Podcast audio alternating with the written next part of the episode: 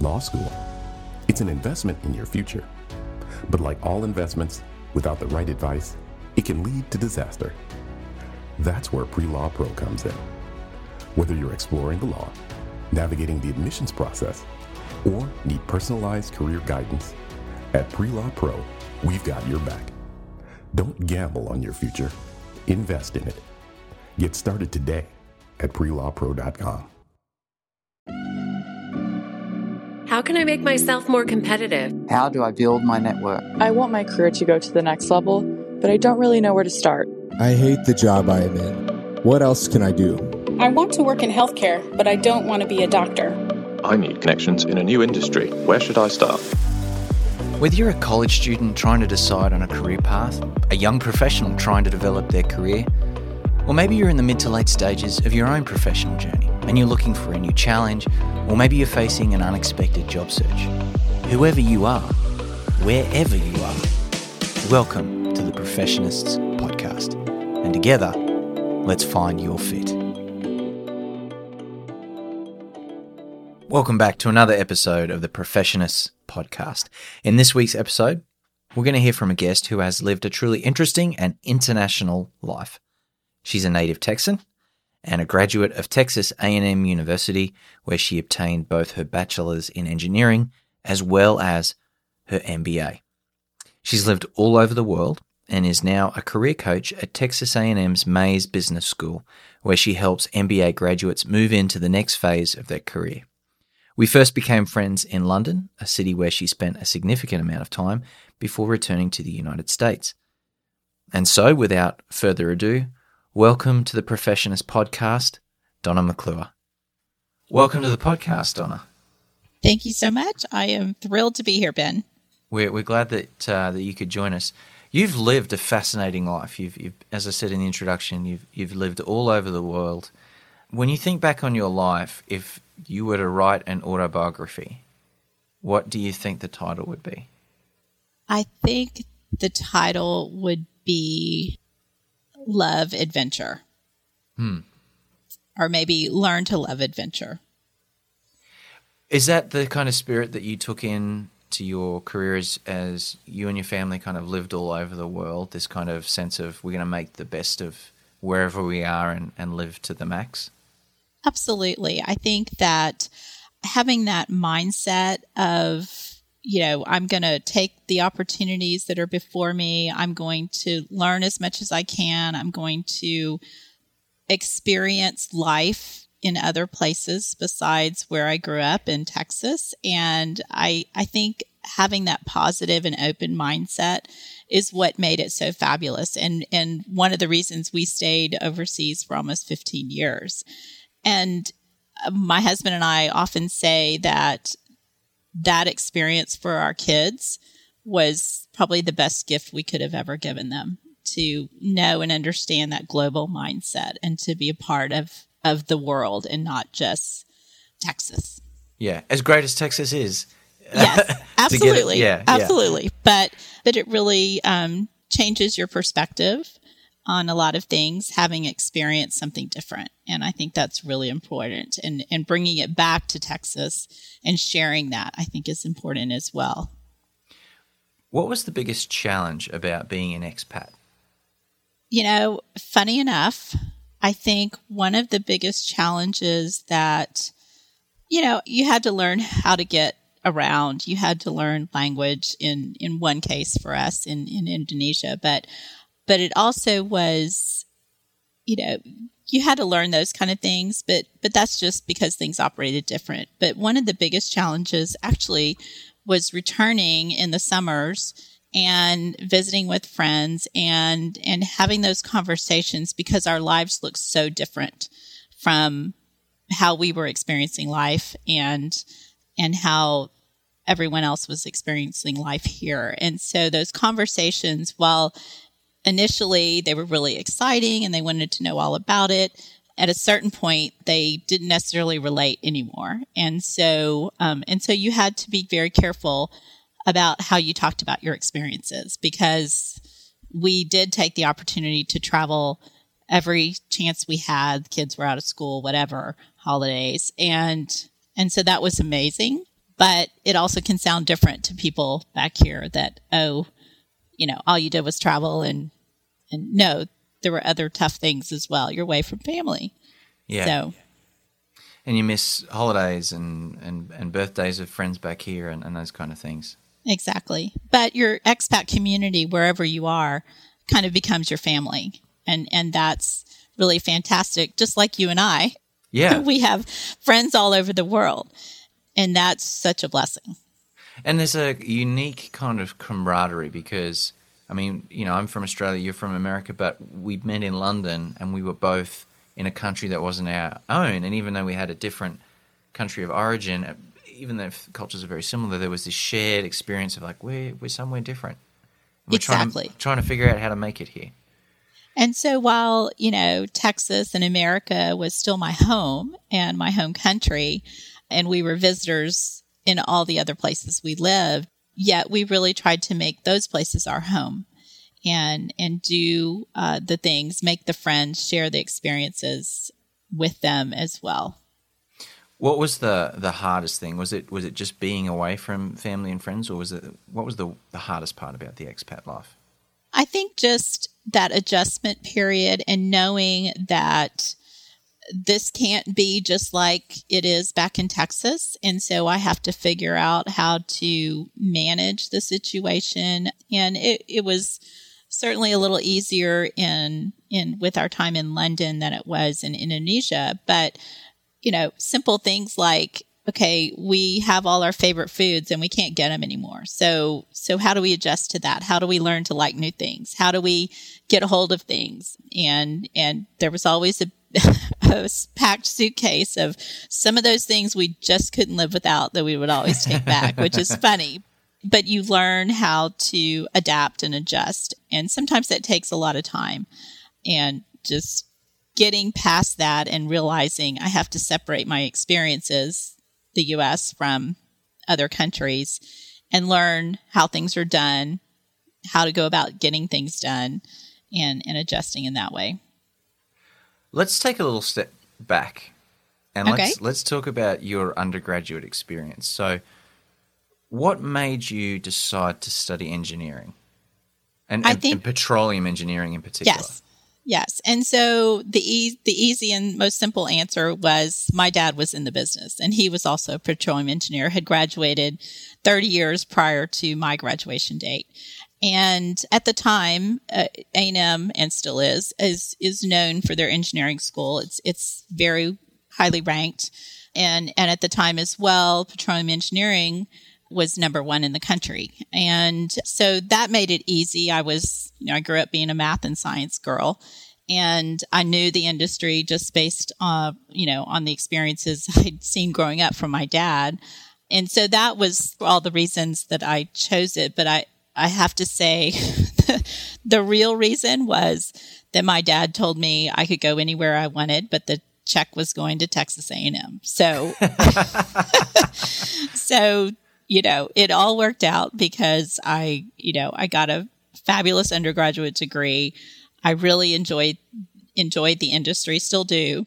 And, but yeah, bottom line, I don't know if he would have really actually done that, but that was out there.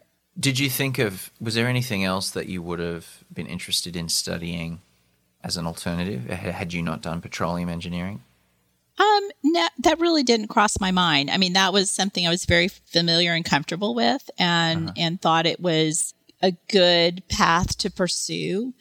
And you know, I I kind of redirected myself within the industry with my graduate degree, but I still stayed within the industry and and enjoy it. Really, really enjoy it. It's oil and gas in particular is critical to our country, to the world. And I know that it's an evolving and changing environment right now, but it's not going away anytime soon. Yeah. So you graduated from Texas A&M. What did you do next? Well, at the time I graduated as a petroleum engineering uh, student, the oil and gas market had pretty much crashed. It was 1986. Price per barrel was $12. The jobs had essentially evaporated.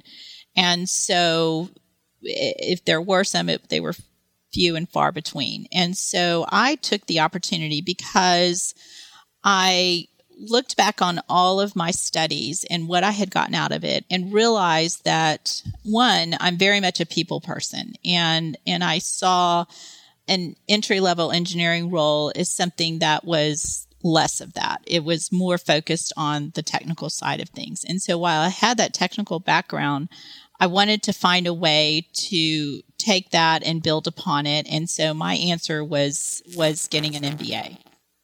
Did you find that not having gone and worked for a little while made your studies different than what they would have been? Because traditionally, the MBA had been one of those things where you go off and you get a certain number of years of experience. Did you find yourself at a disadvantage because you hadn't gone out and had that experience, or was it a fairly smooth transition?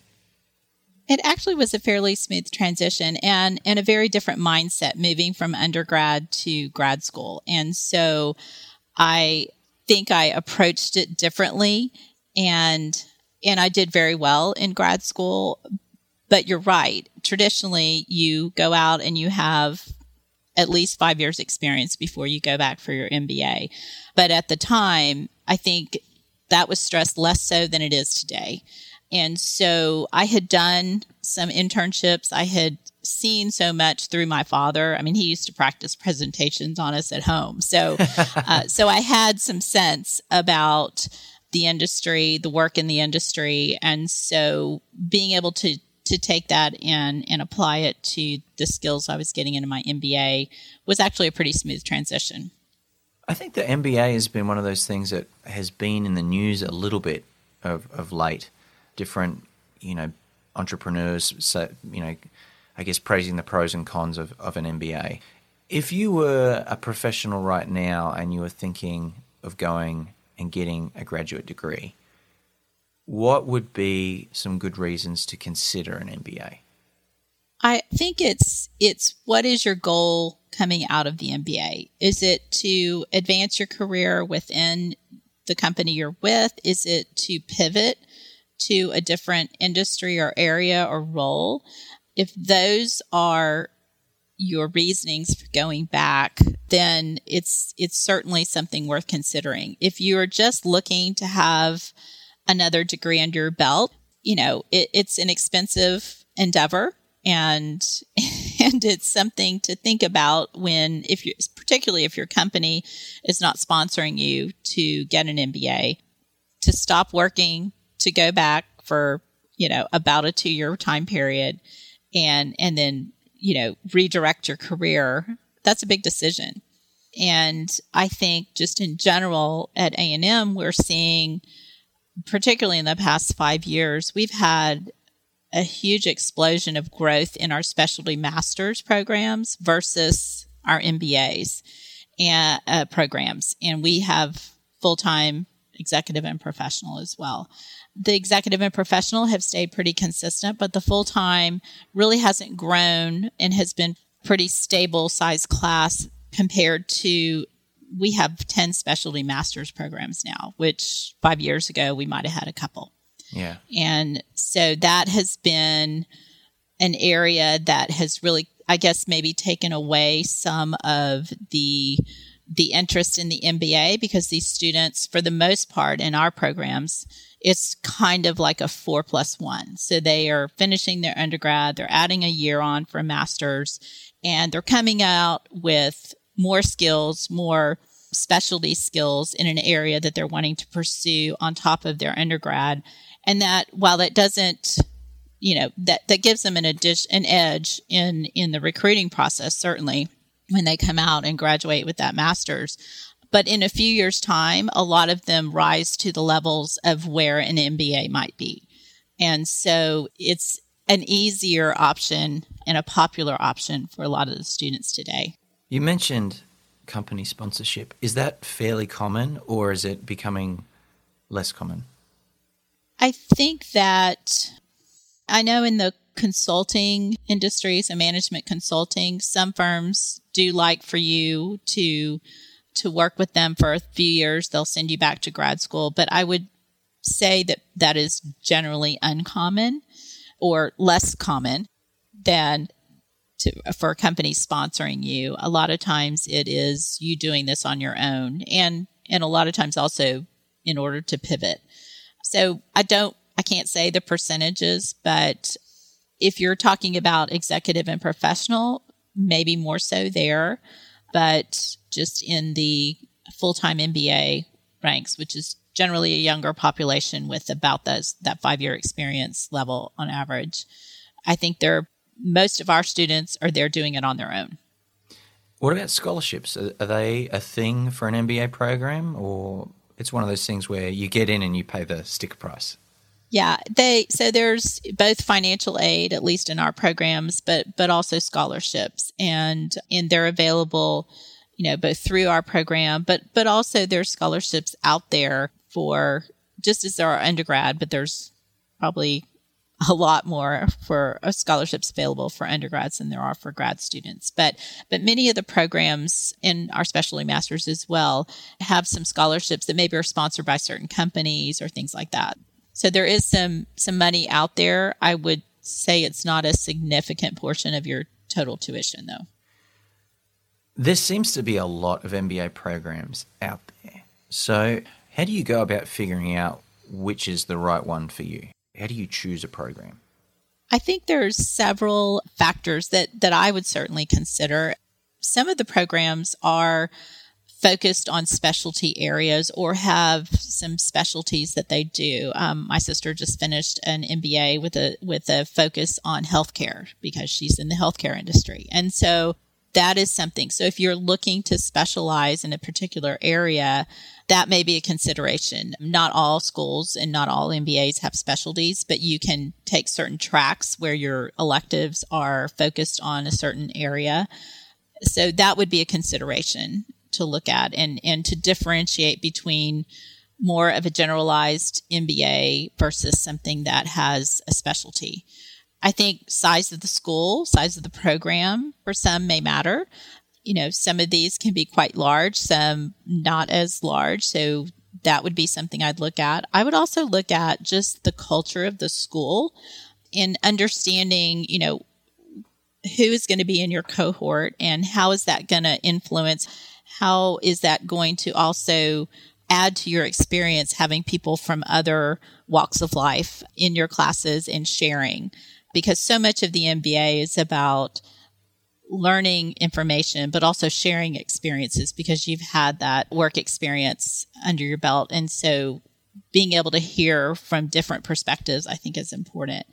Then also, and, and this, I'm speaking really from, from A&M standpoint, but we have an enormous Aggie network is what we like to call it. And so that it's a real a- thing.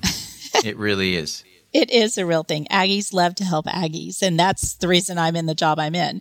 But that, I mean, on LinkedIn, for example, we are, I think we're approaching 400,000 alumni on LinkedIn. And so having that network in place, being able to, to access and tap that, not only for insight and guidance, but also for opportunities is also something to look at. And, and there's other schools with, with large alumni network as well. But what are the opportunities that you know what are the connections with employers that that school has? Where where have the alumni of the mba programs gone to?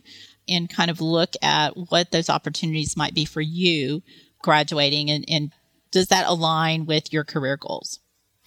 How difficult is it to enter an mba program if you were maybe a french major or a poli sci major and you ended up in a job that you've enjoyed and you've gotten to that point where you've realized for me to get to the next level, I'm going to need that MBA. And you might have a lot of experience, but you don't have any coursework in, say, qualitative analysis and those kind of things. How difficult is it to, to enter that MBA program without some of that? Right. Well, I think that you know, you have to take a GMAT or GRE and your quant skills are looked at because MBA programs typically are pretty quant heavy and that you know you want to at least have some ability there whether or not you know it or not yet but have the ability to learn and be successful in those types of classes. And and they're usually early in your program and they're difficult. And so being able to know that you can can handle that is important. Other than that, I think really there's a lot of factors that are considered. Um, yes, your experience is considered. Your background obviously is is considered. You know what undergraduate degree, but but that doesn't preclude anyone from. We have teachers that come in and get MBAs. We have you know so there there's not anything um, that precludes you. It's about ticking all of the boxes or as many boxes as you can, knowing that if we bring you into the program the outcome is going to be good for you. And and the program's going to do some is going to meet your needs and goals. And we want to make sure that whomever we're bringing in is someone that we can get to meet their goals to to achieve the success that they've defined for themselves. And so looking at kind of all the factors both you know hard skills soft skills employability, what your interests are. And of course, that can change once you get in the program because you'll be exposed to things that you haven't been before.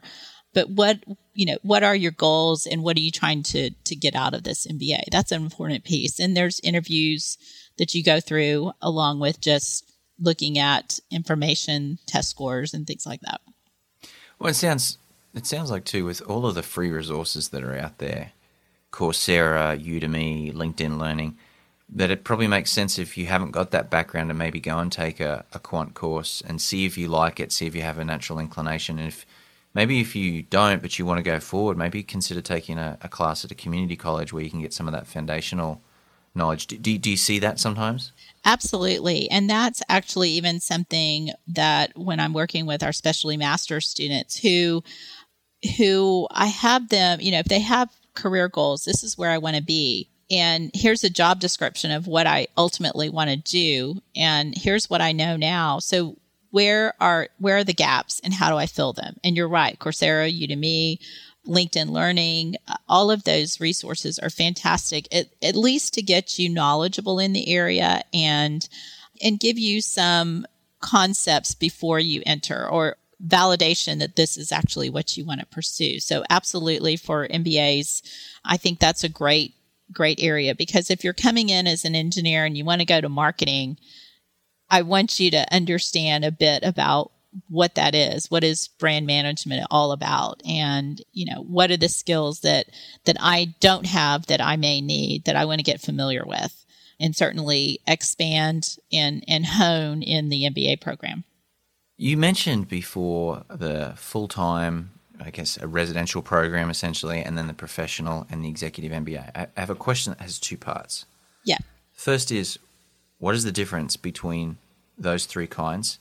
And then the second question is, is there is one seen as being better than another, or are they treated as equally uh, valuable? I would say first, they're equally valuable, but they are three completely different programs based on who's in them and why they're in it. So the full time MBA, which is like you said, a residential program, and that's actually for A and M is on our College Station campus, and those are people typically, and I'm I'm generalizing here, but typically they they've got the five years experience, and they are wanting to advance their career or pivot their career and get on a different or better track the professional and executive programs that we have are, are in Houston on our Houston campus. And the professionals are those that are likely mid management people that are interested in continuing to progress in their area towards upper management. And they probably have more like 10 plus years of experience. And so they have come to a point in their career where they see an advantage of having an MBA in either some do pivot, but having an an advantage with an MBA to progress their career. The executives uh, program, those are truly executives who are looking to gain um, greater skills, and and they typically have even more experience, typically more like 15 years or so. Um, again, generalizing, but but they're the ones that that need those skills as an executive in in a company and and want to build on those skills Um, so that is, you know, those would be the differences, particularly between the professional and executive programs. And is there some kind of core curriculum that all three MBA programs follow, or is there a huge difference in the kind of coursework? They're, I would say, generally the same. Obviously, the executive and professional programs they operate very differently than the full time MBA program. They meet evenings and weekends, just generally maybe once a week and, and have weekend events. And so, so their coursework, while it's, it's covering similar material, it is at a, at a higher level or it, it is not necessarily the same coursework that the full-time MBAs are doing. However, it, it's touching on all of the same business components. So one of the things that's it seems to be is that the MBA is this stepping stone to the next level of somebody's career. What kind of salaries can an MBA graduate anticipate when they hit the workforce? That is dependent on the role and the industry, but most MBAs I are looking at six figures and you know, I'd hate to throw a number out, but because it, you know, a brand manager is very different than uh, than a data, an- you know, someone working in in data analytics at a high level, things like that. So that's a nice place to be to be landing. Yeah. So the next question I have is one that I ask everybody, and that question is uh, basically, what do you see in the future? And so, where do you see the delivery of MBA and the value of an MBA in the next 10 to 15 years? I, as, as I mentioned previously, trends have been moving away from MBAs and into specialty master's programs. And I can see that continuing. Not that MBAs will certainly go away because there's there's good value because especially master is exactly that. It's specializing in one particular area. And the MBA, you are gaining a very broad and very deep education across all the components of the business model, right? Marketing and finance and communications and supply chain operations, things like that. So if you were in a specialty master's program, you would be focusing on one particular area. And so I don't see necessarily growth in the MBA education area. Maybe it just stabilizes and it is where it is. But I find just from my personal experiences, companies are really interested in being able to take students that are that have the four plus one undergrad and especially masters and and shape and mold them and those as new hires wouldn't necessarily be candidates to go back and get their MBA. But the MBA is never going to go away because of what it does for people in allowing them to advance or to pivot um, in their careers. And so uh, that's a really great question. and I'm not sure how to fully answer that, but just from what I'm seeing right now and, and the growth in the specialty masters area is, I don't see that changing anytime soon. Do you see residential becoming less of a component and more fully online programs becoming more common?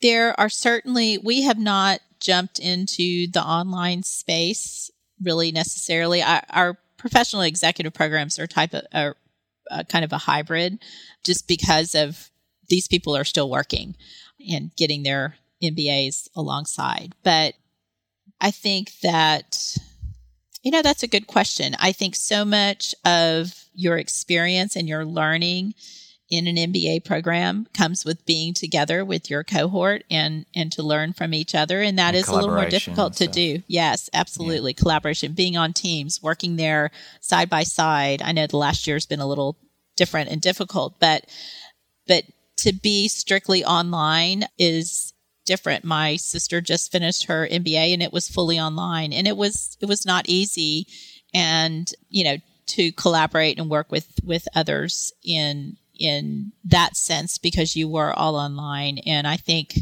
and she probably would, would admit that when you're in person, you may get more out of it. Yeah. Your current role sees you uh, doing a lot of career coaching and helping people transition from their studies back into the workforce. What are some of the common challenges that you see people facing? I think that with the online or, you know, enormous job boards that are out there and how easy it is to just apply to 100 jobs, differentiating yourself and, and, setting yourself apart, getting noticed by employers is much more difficult and requires a lot of effort on my students' part to network because and statistics show that if you just apply to jobs that you see whether it's on your campus recruiting platform or it's Indeed or it's LinkedIn if you just apply to jobs and have no outreach, no networking going on, your chances of getting an interview is less than 5%. And uh, that ATS is going to pick you up too.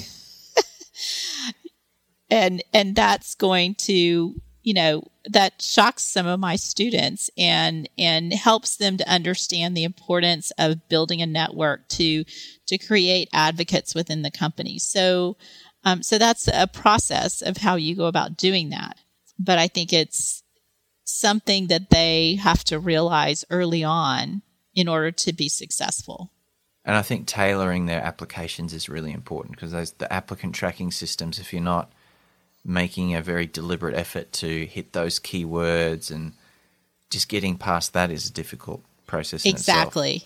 Exactly. And so it's it's building that resume to reflect everything, eh, the critical skills, the transferable skills, not just what, you know, task you did, but what is the value you bring? What are the transferable skills that I have that I can, can show through, through keywords, through, through my experiences, through action verbs, through all of those things to build really powerful bullet points for your experiences that will be picked up, yes, by ATS, but, but also also in your LinkedIn profile. I mean, that's just as important. There's probably 80, 90% of employers use LinkedIn to, to recruit, not necessarily because they're posting a job, but they're trying to find people that fit what they're looking for.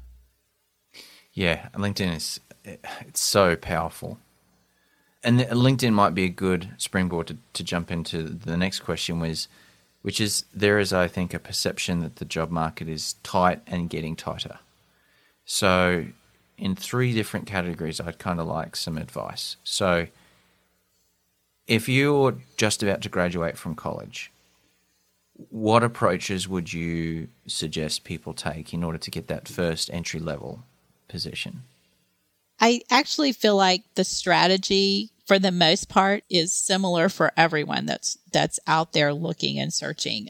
But for college grad, a lot of the process we take them through is understanding their skills. We do a lot of assessments early on with them when they're coming into the programs, understanding their skills, their interests, their motivators, and how those fit together alongside what they're interested in pursuing or or giving them some thoughts and ideas about this is where my skills fit well and I'm going to be adding to those skills but these are areas that I could be successful in. And so from that developing whether it's you know understanding an industry they want to pursue or a specific role they want to pursue but but understanding that first and then developing a list of target companies that fit those you know all of those objectives that they have have laid out. And and then from that point of understanding who i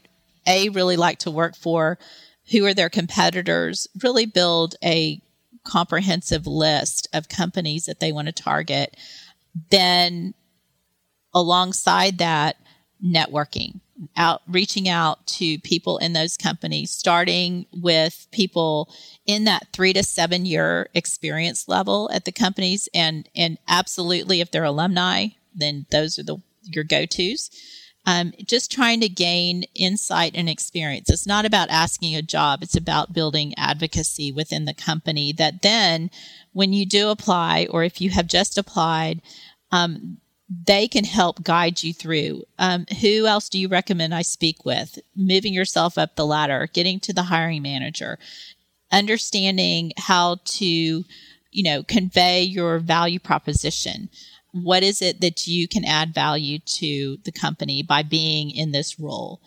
And that's really important. It's not about, yes, you want to meet your objectives. Yes, you want to, you want to reach your career goals, but the company wants to know what are you going to come in and do for me and so understanding what those transferable skills like we talked about before. What is the value i bring to the company? That is really an important piece that needs to be conveyed in your elevator pitch in your networking conversations and and certainly in your interviews.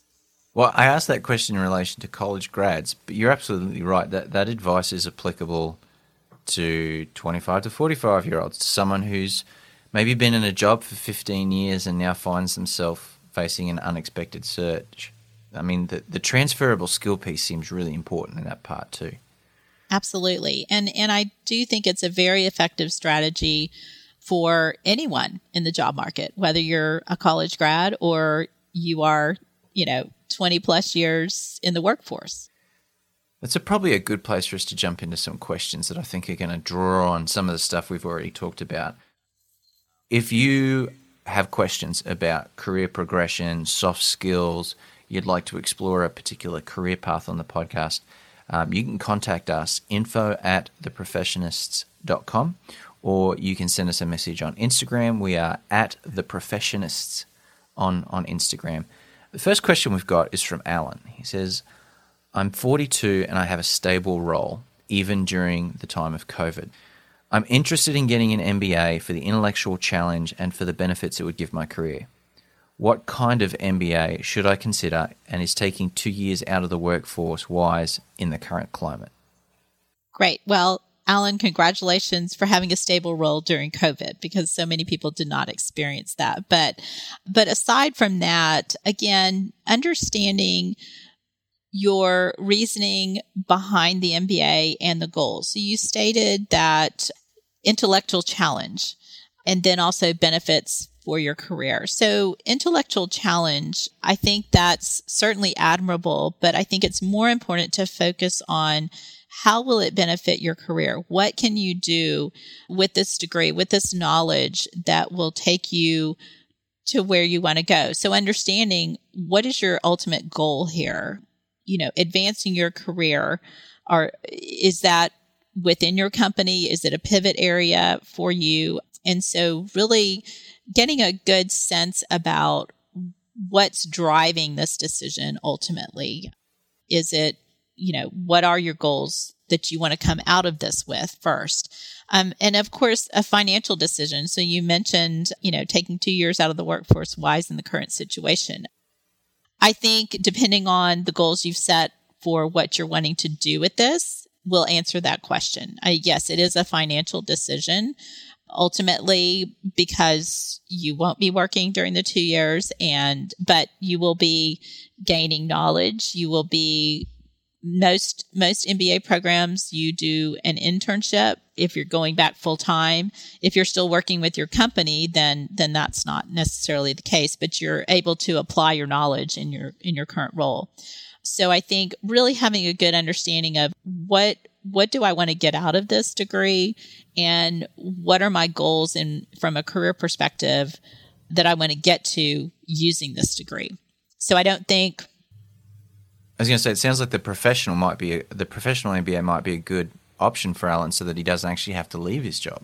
Absolutely, I think that's much better option than than going back for a full time MBA because I think then he can build the program. I mean, you have some flexibility within you know specializations within an MBA, and particularly around professional and executive MBA coursework i think for most programs to where you can can tailor that to meet your goals and what is it you want to get out of and the professional executive programs obviously are focusing on you're in a job right now and how do you get better at what you're doing with what we're going to teach you and and how you apply that to your role or what are, skills are we going to give you that help you pivot into something else but much more so how do i gain the skills to to advance my career I hope that's helpful, Alan. The next question is from Chelsea. She says, I'm a college junior who wants to work in hospitality management. I'm trying to decide whether to go whether to go straight from college into a healthcare MBA program. Is this a good idea or should I work for a few years first? I'm just not sure I want to work in an entry level job if I don't have to. So, Chelsea, most MBA programs require three to five years of work experience previous to prior to joining the MBA program. So while there are likely some out there that do not have that restriction, um, most do, and they really look for for incoming students to the program to have some work experience. Again, it's about that sharing of experiences, being able to speak from an industry perspective about your experiences in certain areas and add to the conversation in, in classwork and and also in project work. So I think that working in hospital management, mm-hmm. maybe it is that you, depending on what you're interested in doing, maybe it's getting a maybe it's looking at a specialty master's degree. I mean you're a junior and maybe that's something to pursue. And and one that comes to mind would be a master's in human resource management that may add value to to your pursuit in hospital management and and i i would advise you to to reach out to whether it's alumni that you can find in your that work in hospital management currently um, and just gain some gu- insight and guidance from them. I think that is a great place to to learn more about their path, what they did, what they may recommend, and and how they would see you moving into that field from where you stand right now.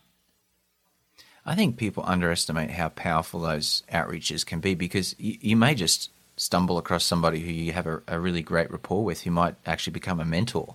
Absolutely. Down the road. Absolutely. Mentors, advocates, connections. Oh, hey, we don't have anything, but I know my friend over at X company, they've got positions.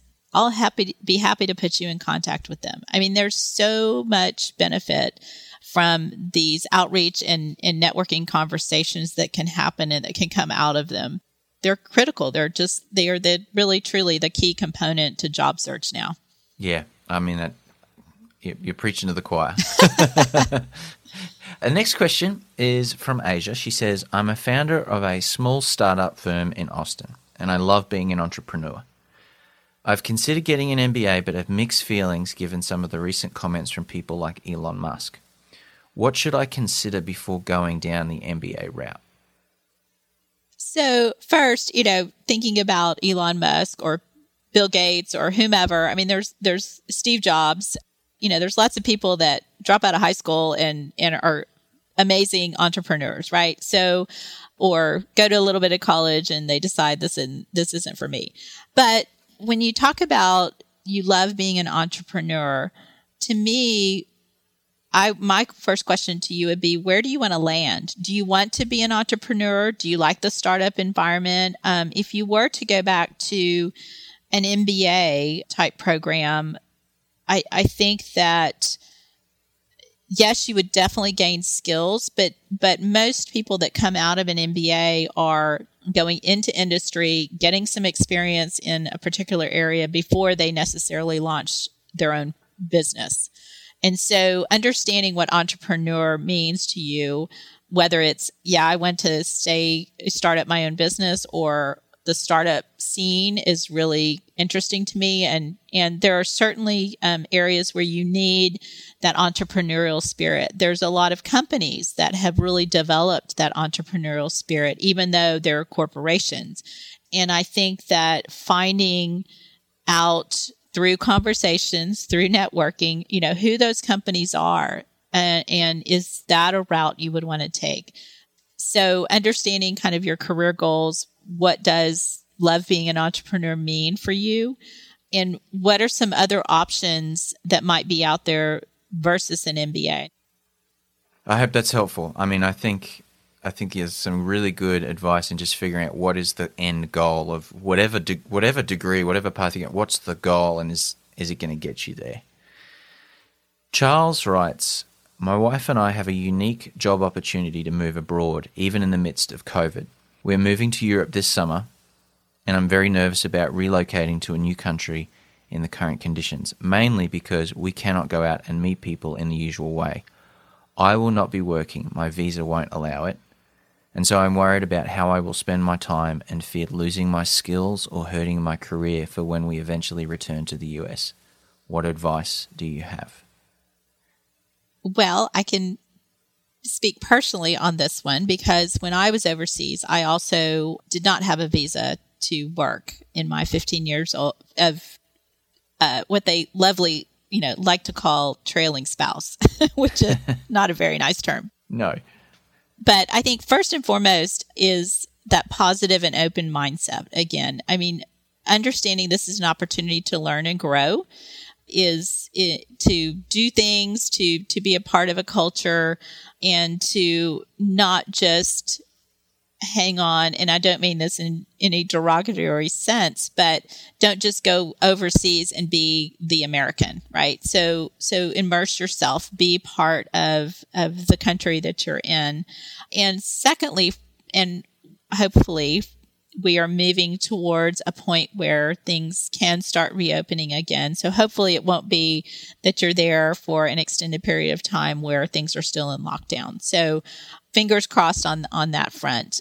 I do think that there are so many opportunities to get involved and I think that putting yourself out there jumping into organizations and groups and ones that align or with either your skills and or your interest is important. Um, I was very involved in and took on huge leadership roles in my time overseas uh, as volunteer, but ran large organizations and and was able to to use the skills I had and build new skills on top of it. And um, particularly in the area of fundraising, which was something that previously was was a word I wasn't comfortable with, I'll say. And so so I think just taking advantage of of the opportunities and you know, I, I look back on our time in London and there were quite a few families that were there in our the school my children attended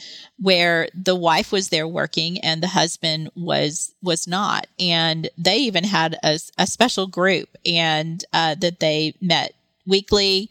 Uh, they did a lot of activities together. They did projects you know kind of uh, collaborated and, and joined in on their skill sets. And so I, I think that there's a lot of opportunity um, to find others that are in similar situations. Um, but bottom line is get involved and get involved in in things that are of interest to you, but also that align with your skills because there's there's lots of opportunities to to add value in organizations through a volunteer standpoint.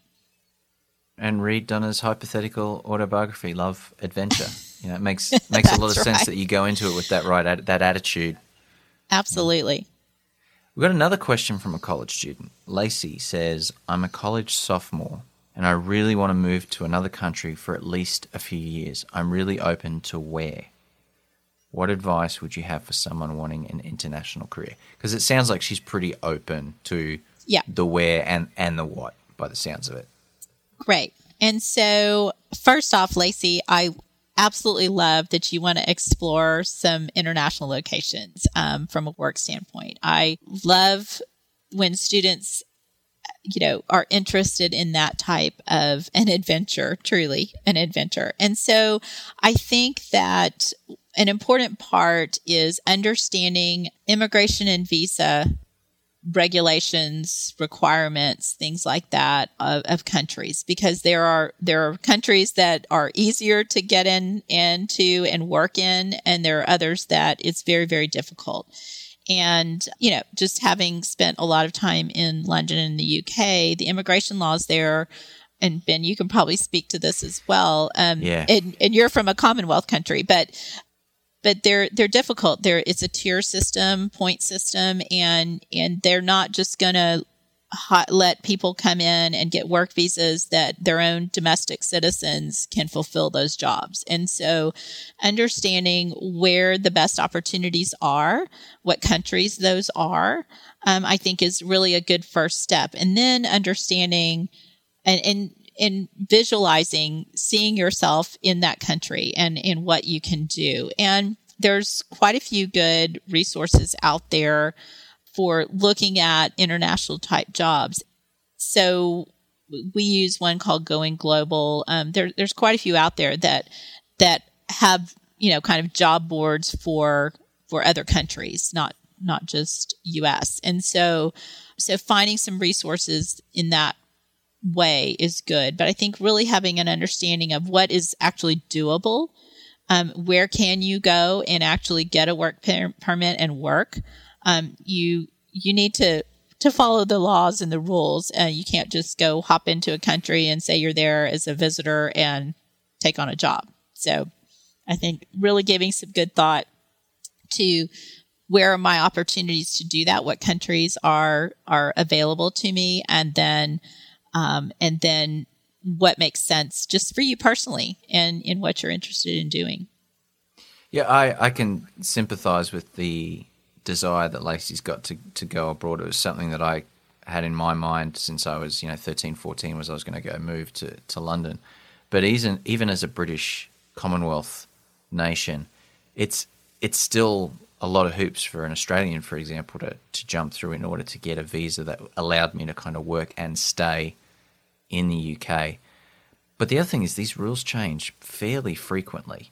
So the the visa that I went into England on, it doesn't even exist anymore. They totally changed the category. So I think you've got to stay on top of things.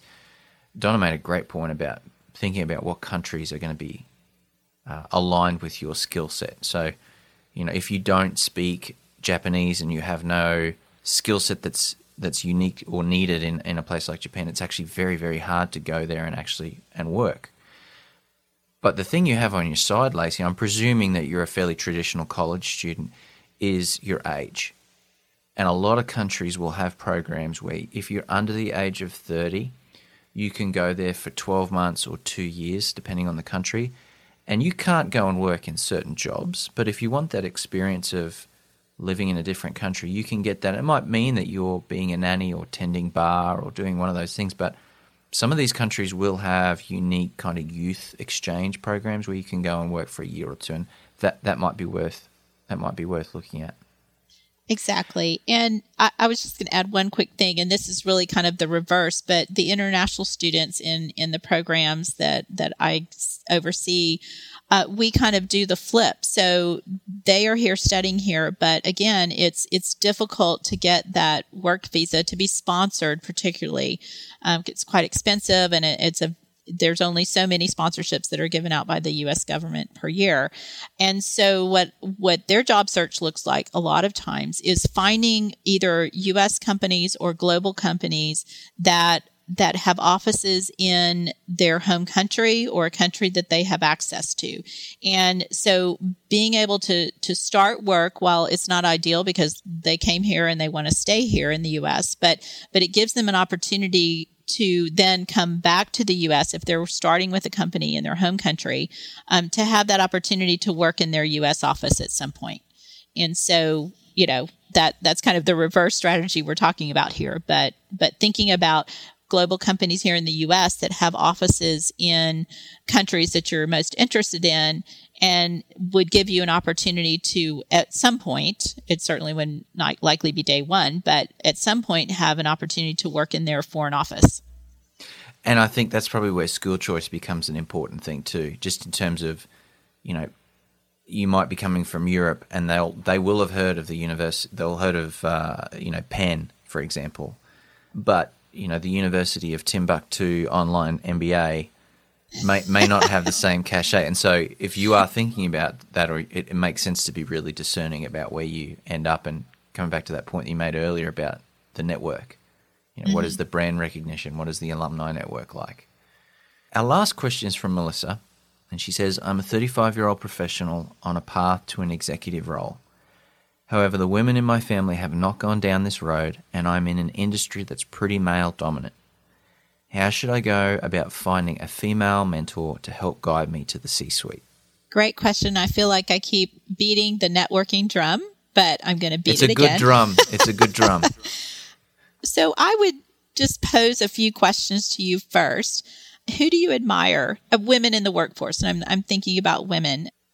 What companies that do you happen to know or maybe research you can do about that that have some women leadership? We're starting to see some really big names in in big companies women being put in some positions of leadership, particularly C-suite. And and there's also a huge initiative that's being taken on by almost all companies, the DEI, so diversity, equity, and, and inclusion, where they're setting goals, not quotas, but they're setting goals for women in leadership and underrepresented minorities in leadership areas and within their workforce. And so finding companies like that that have big initiatives, you know, it, just speaking from a Texas perspective, Dell is one of them. Um, they've set some huge goals. TI has set some huge goals. And, and so looking around at those companies and, and seeing whom you may just reach out to and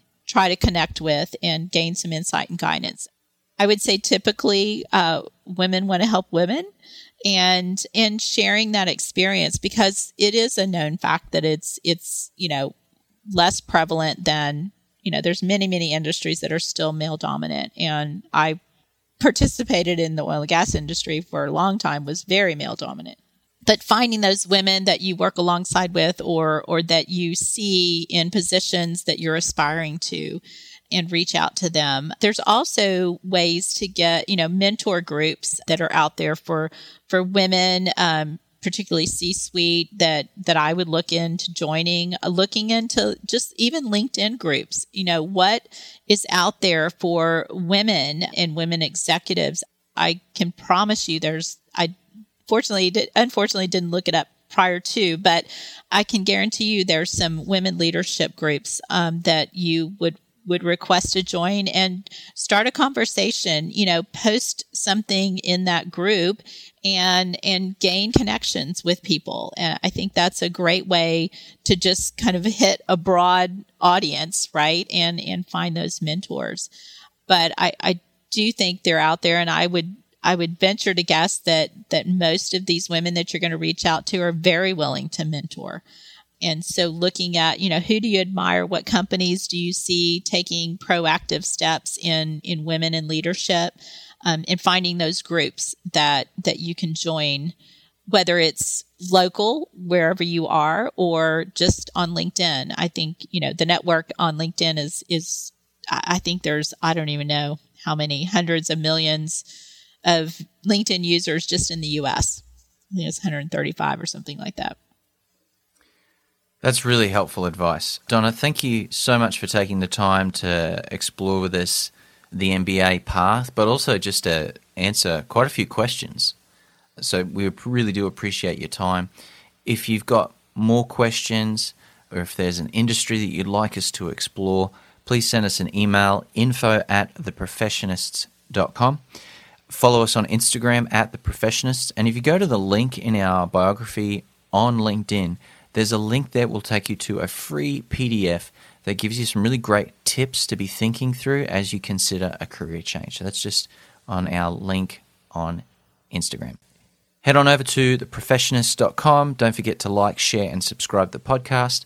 Donna, thanks for coming on and helping us find our fit. Ah, thank you. This has been so much fun. I appreciate it, Ben. Thanks again. Thanks. Thanks again for joining us on this episode of the Professionists podcast. If you'd like to find out more about our past or upcoming episodes or any of our guests, head on over to www.theprofessionists.com. That is theprofessionists.com. You can find us on Instagram at The Professionists, and we're also on LinkedIn. We'd love to have you like, share, and subscribe to the podcast. Make sure that you never miss a new episode. Stay up to date with developments in the podcast and also just great information as you progress through your own career on our blog, which is on the website. And uh, stay in touch. Also, if you have the time, it's a huge help to the podcast if you can leave us a review. And we look forward to finding you all fit next week. Thanks.